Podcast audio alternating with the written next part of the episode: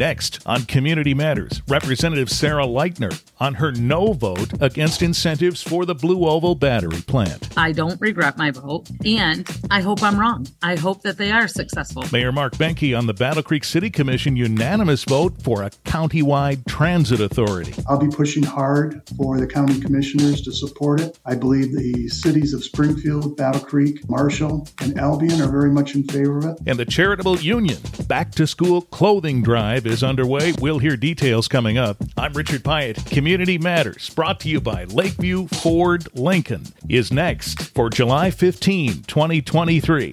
Good morning. Thanks for being with us on Community Matters. You hear us Saturdays on 95.3 WBCK, 8 a.m. after the news, and anytime at battlecreekpodcast.com. I'm Richard Piet, show made possible by Lakeview Ford Lincoln in downtown Battle Creek. We try to check in with our local legislators on something of a regular cadence. We intend to do that now with Representative Sarah Lightner, who is joining us now, of course, uh, from the 45th District of Michigan, which includes much of central and southern Calhoun County, a little swath of eastern Kalamazoo County, and a portion of western Jackson County. Sarah, good morning. Good morning. Thanks for having me. Well, thank you. We look forward to uh, checking in with you from time to time on on what's been happening. And of course, one of the more recent things before the break was getting to the budget, right? Uh, the the big deadline at the end of June, and uh, we managed to get there. I was noticing that uh, in May you issued a uh, statement that really wasn't so optimistic. You were concerned about some of the, the things that were happening. And then on the 29th of June, you issued a new statement in support. So something happened there sure. that made you feel better about it. Well, you know, a couple of things happened. One, you know, the subcommittees um, had pushed through budgets extremely quickly. Um, at least we felt that way, and without much input as far as subcommittees go. So during the process, before the full budget come out, we had offered over 100 amendments in committee. And then when the full budgets came to the floor, the I say full budgets, they actually came as individual budgets. So, like general government, Deagle, things like that, mm-hmm. education, they all came separately to the floor. Right. And when they did, we offered another, uh, I think, 103 amendments. So we had over 200 amendments um, that we proposed for the budget in regards to boilerplate, line items, all kinds of things. It wasn't until after we had the make CREC that we had very serious conversations. So after CREC, when we knew kind of the final number of where we were going to stand with revenue, Chair Witwer did reach out a hand and said, okay, what's important to you? And you know, my line was, well, most of our cards are on the table. We offered 200 amendments. These things are important to our caucus.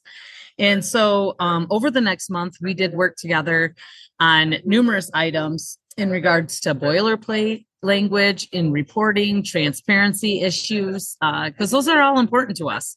Um, you want to make sure that the people have confidence in their government. And I think that, you know, the boilerplate on transparency and reporting is one way that we can do that. So we did work through that process. And then, of course, you know, there's items like local infrastructure, uh, water infrastructure, roads, you know, above and below ground. And you want to make sure that you use those dollars effectively and efficiently. Uh, one of the issues we had was uh, we had a lot of money on the books from last year. We had um, almost $9 billion total when we started this term. And I think we had about seven just recently uh, for this budget, $7 billion that went unspent last year. Mm-hmm. You know, hindsight's always 2020. and obviously, I've made lots of phone calls, had lots of conversations with people and said, we really messed up and we should have spent those dollars, you know, when we were in the driver's seat and, you know, prioritize paying down debt, uh, infrastructure, water infrastructure as well we did have lots of conversations around that because when I talked to our caucus, there were a lot of projects in numerous districts that need additional money, right? And so one of the pieces that we worked through uh, with Chair Witwer was we already have a fund established under um, EGLE. So why can't we just add to that and then maybe put some guardrails on it you know where it, that way we know it goes to certain communities? Because i represent lots of rural communities. A lot of our caucus members do. That way we can utilize those dollars for water sewer whatever um, you know, upgrades and or infrastructure uh, maintenance. So they committed to that. So, you know, that was a big deal for a lot of our members. We also have additional money put in there for roads and bridges. We have a lot of bridges that need some work and that, you know, went unnoticed for a long time. So that's a highlight there too. And then prioritizing also some election funding, you know, obviously with the people's proposals, proposal one and two, there's some changes in the legislature that need to be addressed. Funding needs to be addressed for the locals and also the nine days of early voting. We appropriated additional money for that that will go through treasury and then back out to the locals. So uh, I got the impression, and I get it now from what you've said now, but also from your statement in June, you felt heard and uh, you felt a part of the process. Yeah, we did. I mean, you know, we always had conversations, but, you know, sometimes those conversations fall on deaf ears. And until you're all in the room and you even have the executive office, I mean, you know, this is first time in 40 years that the Democrats hold the House, the Senate, and the executive office, you right. know. Um, so there's a lot of learning going on but also even our leadership haven't served on appropriations and you know don't know the process that we went through the last four years prior to this year. Um, i've sat on appropriations every year and you know i know some people were kind of dogging on the process but being an appropriations member i can tell you we did a lot of the same things. They talk about timing issues. It's not great governance. It's not a good way to go but honestly you don't even have bills written until the last minute. And I can tell you last year, I mean, I went through my phone and looked at my pictures and, you know, the time we got the bill when we were driving the bus was only a couple hours. Wow. And before we voted on it, and we were all sitting in an appropriations room, we all kind of took a piece of it and went through different parts because, you know, as the budget is negotiated, you do want bipartisan support, and it can look really different in even a week's time so for Chair Witwer to actually reach out though and say, you know, what's important to your caucus, because I do want this to be a bipartisan budget, I think is admirable. Her and I actually shared Eaton County for four years until redistricting. So we've had a relationship. And, you know, she said, listen, we can do this without you guys. We have 56 votes. And I'm like, do you really? you know, but, uh, you know, she did and um, you know i waited for it to come up on the board but you know like i said there are a lot of priorities. There are a lot of things in the budget that got taken care of especially like i said the reporting and transparency issues um, some of the dei language. There's all kinds of boilerplate that got taken care of. And then again like i said local infrastructure funding funding for ag all kinds mm-hmm. of things. I noticed in your uh, in your comments in mar in uh, may i should say there was some concern about how the surplus was being spent or being um, uh-huh. potentially spent mm-hmm. uh, electric vehicles and things uh, of oh, that sure. nature how do you feel about that today did that did that change so at all your we, view we well we did have some movement on the electric vehicle um, portion because uh, one one concern we had was all the money that they put in the school aid budget uh, for electric buses. And I'm like, okay, in Springport, that's not going to work. You're going to have buses sitting on the side of the road. And anyway, so there was some change there. I mean, there's still money there, but actually they did open it up and allow for flexibility. So it's um alternative fuel. So uh-huh. like uh you know, propane even if, instead of just electric.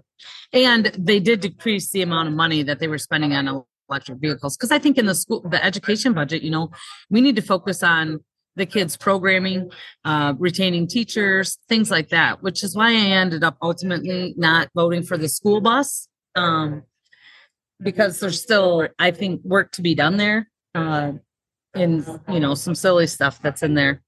You know paying down debt was a huge thing because you know when you pay down the debt up front then you're not paying every year so like we, I think uh, over four hundred million dollars went to the MPSERS between K twelve and um, public universities, and so by paying that, using some of that the money we already had sitting there, that frees up money going forward because their liability payment isn't as much money now because that's mostly paid off. Okay, well, just from my own perspective, uh, the notion that there was hands extended across the aisle and and uh, dialogue there makes me feel better personally. I'm glad yeah. to hear that. Maybe you hear that too in your travels. We do. And you know, this is one of the things. This this business relationships matter. And if you don't have a good relationship, you're not necessarily going to have fruitful conversations. And I don't believe in being the party of no, like just no to say no, I think is ridiculous and it doesn't do our constituents any good. So I think reaching a hand across the aisle is the way to go. I say this a lot. Really, if if both sides can be equally unhappy, then we're probably in a good place. yeah, I think they call that compromise, right? right. You know, it's it's interesting you brought up the the school bus, the electric bus and alternative fuel and that. I think with the Springport example, you're I think what you mean is the uh, buses have such distances to drive that there may not be enough charge uh, for an uh, electric bus to to handle all that, which of course I guess is testimony to the whole the center of the electric vehicle question. At least I think that's what you meant. Mm-hmm. Yeah. Yeah. I mean, that's true. And, you know, not only that, it's like we already have trouble finding bus drivers. So they're continuing to do additional routes yeah. with the same driver, same bus. Uh-huh. Fair enough. It's interesting that uh, that that question is out there in the whole electric vehicle thing, while at the same time we're looking at a, a very sizable potential battery plant right here in uh, Marshall Township Sure. I, am curious about your thoughts on that. Uh, uh, uh, you see all of the different perspectives, and we certainly have been spending time listening to folks on both sides of this. What's your perspective? Well, here's the deal. Number one, uh, I voted no to support the Ford plant. I believe in investing in uh, economic development projects. I didn't get a lot of information in this until after January, right? Which is when I started in the new district. Mm-hmm. Um, and unfortunately, the process is kind of weird. As someone who come into a project that was pretty much already negotiated, anyways, I, I didn't do any negotiating. It was just purely informational. Now, when we look at projects, because I sit on appropriations again, like I said, and you know, we started the SOAR fund for economic development and to prioritize projects to make things prosper here. So it's not like I'm against using the SOAR fund. The thing is, I think that for an area like Marshall, it's relatively small. The wages are not necessarily a livable wage in Marshall. Like the price of houses there, if you can even get a house, you're still going to be on the struggle bus. Um, and for them to get 2,500 new people and all the money that we're investing. Now, I know directly Ford isn't getting all the money, but the the project right now with state dollars is about 1.8 billion dollars that goes to MAEDA, other entities, MDOT, you know, to change around some roads. Yep. And, you know, part of the contracts clawbacks say that the 2,500 jobs, they have to be new jobs. So people that are laid off, which you just saw that Ford laid off like 2,000 people, um, don't count toward that 2500 so i think that's going to be a struggle. And like i keep telling constituents and people who some people are upset that i voted no. I mean some people are like yeah thank you you know because it is a lot of property in a quaint area. I keep telling people i said well you know i don't regret my vote and I hope I'm wrong. I hope that they are successful because, quite frankly, the way I look at it is the ROI, return on investment was not good for this project. Um, you know, there's a formula that they use. Um, this one is the worst ROI on paper uh, that we've that have have come across the appropriations committee so far, uh, which is why I ultimately didn't end up supporting it. But again, I hope I'm wrong. I hope they're successful. I hope they get the 2500. I hope uh, you know everything starts booming there in the next few years and the communities around there also are impacted. But, you know, I think we could have done a lot for small business. And, you know, even Quentin Messer, the CEO of MEDC, said he will be focusing on small and medium projects now, you know, which I think is good because it's enough of these mega site things. It's it's ruining farmland. I'm a farmer, but I'm also someone who believes in you can do what you want with your own property and you can't tell me who I can and cannot sell it to. But again, they're not making new farmland. So um you know, it's concerning, but um, that's just where I fell with that. there's a couple of different battery options going on in the state already. Mhm. I think that's enough. I mean, because eventually I think we're going to have a battery wasteland here, and I, that's no good for the environment either. I think what I'm getting is uh, what really pushed you over the edge to the no side is the incentive part of it. And frankly, I haven't talked to anybody, even even people in favor of it, who are comfortable with the the incentive package. But they sort of land at the the notion that well, you know, this is Well, a cost of paid a doing premium. business. There's no doubt. Yeah. No doubt, no question. You can't even argue it. We paid a premium to keep Ford here, which I think is unfortunate that we even had to do that. But um I guess it is what it is now and um it's really in, you know, the governor's hand with that's her project and uh you know, it did pass through appropriations um just recently. So So it's interesting you bring up the small business thing because I I ran into Brian Calley, who's uh, you know the former lieutenant governor. He's now the CEO of the Small Business Association of Michigan, and we were talking about this, and and he said, "Man, you know, imagine if we gave small businesses each a hundred thousand dollars. Yeah. Uh, imagine what could have been done with that instead of this big project, or or at least." Let's look at that potential instead. Do you think that would ever happen? Well, here's the deal. I would hope so because, you know, a lot of our small businesses got put out of business due to no fault of their own during COVID because of certain practices and executive orders. You can't deny that. It just happened. And I think even if, you know, because I did have Brian in my office, um, you know, a couple of times this year already.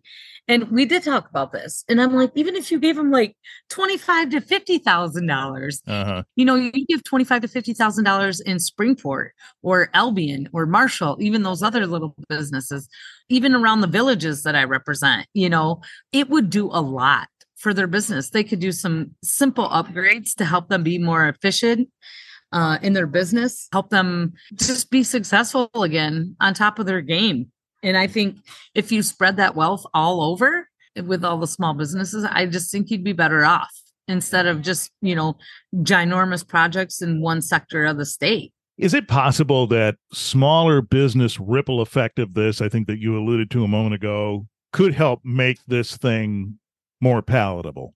Probably. I've talked to some of the economic development people around Marshall, like in sister sister areas like Albion, for instance. And Yeah. you know, they're looking at the housing opportunities.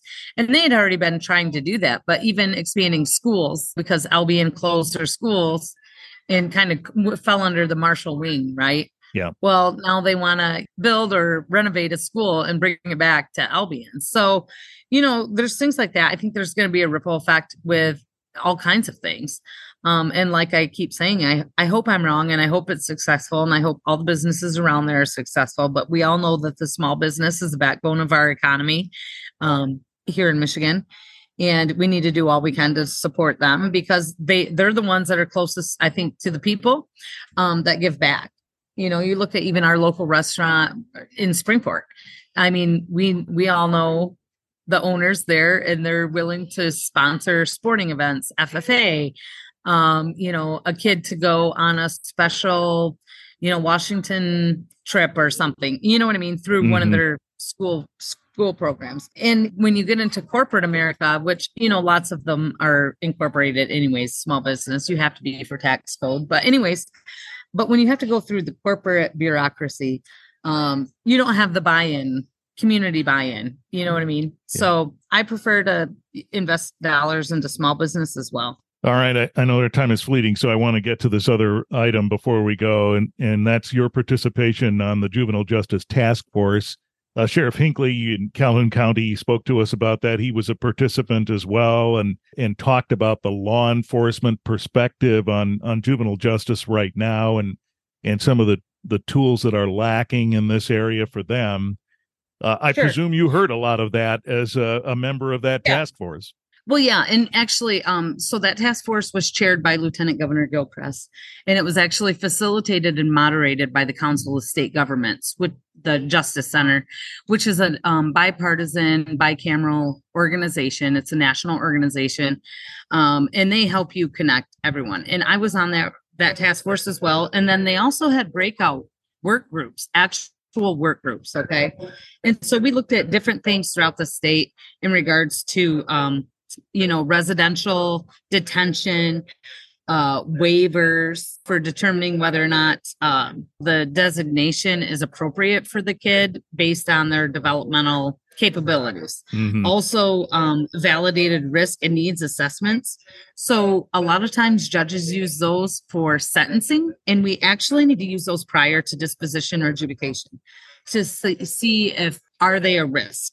Uh, what do they need, and making sure that the punishment and or diversion program. So diversion is basically a program within the community to keep them out of residential uh, detention. Make sure they're not a, a risk to society as well, because you want to make sure you're still dealing with some of the kids that are committing very assaultive crimes, very serious crimes. But really, less than 10% usually of the crimes committed around the state as a whole. I mean, it's geographical information, but as a whole, less than 10% are are very serious crimes such as murder. But yet we still detain kids at a higher rate than most anyone in the country. So we're working on some of that.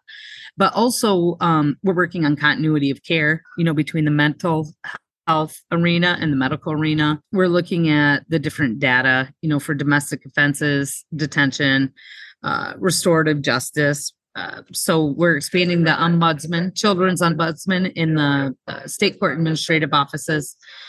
We have indigent defense. Those are my bills. So Michigan indigent defense right now we have for adults. So that's, you know, the court appointed a lawyer and, Yeah. and all of that, those standards. Well, we're also going to expand that to juveniles because juveniles don't have that. And therefore their parents are stuck with paying for all these fines, fees, legal counsel, all of that. And children are basically indigent, obviously, with some exceptions for the most part. And then the the state appellate defender's office, we're making some changes there to include juveniles to have the same sort of rights to defend themselves as well. So all of these things came out of your participation in that task force and then translated into a number of bills that are going to be taken up. Yeah, so it's a right now it's a 20 bill package and uh, some of it's technical but it's on all those subject matters that I just, you know, reference. Yeah. Indigent defense, SADO, juvenile residential facilities, waivers, uh, validated risk and needs assessments, um, and validated detention screening tools also. When we talked with Sheriff Hinkley, he he spoke from the law enforcement perspective about Yep. the juvenile home situation. Yep. Some some counties don't have that option. They have to find other Right. places, et cetera. This addresses that, I presume. some of it um actually another task force is coming out of there just in regards to residential services because late last year we had uh, the issue in detroit i think the kid died um, a couple of year- years ago in our area actually we had a kid die due to restraints and Mhm. you know just improper actions on behalf of staff but just recently i was at star commonwealth and they are ready and willing to take residential placement again. They got a bad rap. They they got kind of tied in with the situation over by here, but it wasn't this it wasn't them. It wasn't Star Commonwealth. But Right. anyways, they still have been keeping their facilities updated and you know, they believe on loving the kid, but also, you know, training them to be a productive member of society, uh, learning how to have responsibility, how to have financial responsibility, and also doing, you know, the therapy and training and getting to the root of why they the kids are acting out the way that they are. So the expectation is that these 20 bills are going to get plenty of attention when you go back in session. I think so. We did have a high level um, overview of them a couple of weeks ago before we went on break. But, you know, in the fall when we go back, I fully anticipate a more in-depth look into these bills and then the experts in those areas because we we talked to over 100 stakeholders and um, you know, that input is very very important. We also talk to people who have served in the foster arena and or juvenile arena and or prison. Um, there's also that perspective. So I, all those all those stakeholders and experts will be coming in um, talking about the need for this. And this is part of a national trend. I mean, just yesterday, you know, we had a panel on this, um, and it's a trend nationwide. And you know, Michigan is going to be I think a lead and an outlier pretty soon because we have made changes, but yet you're trying to avoid kids going um juvie to prison. You know what I mean? Right. You want them to see recognize that their actions were wrong and what they can do to get on the right path.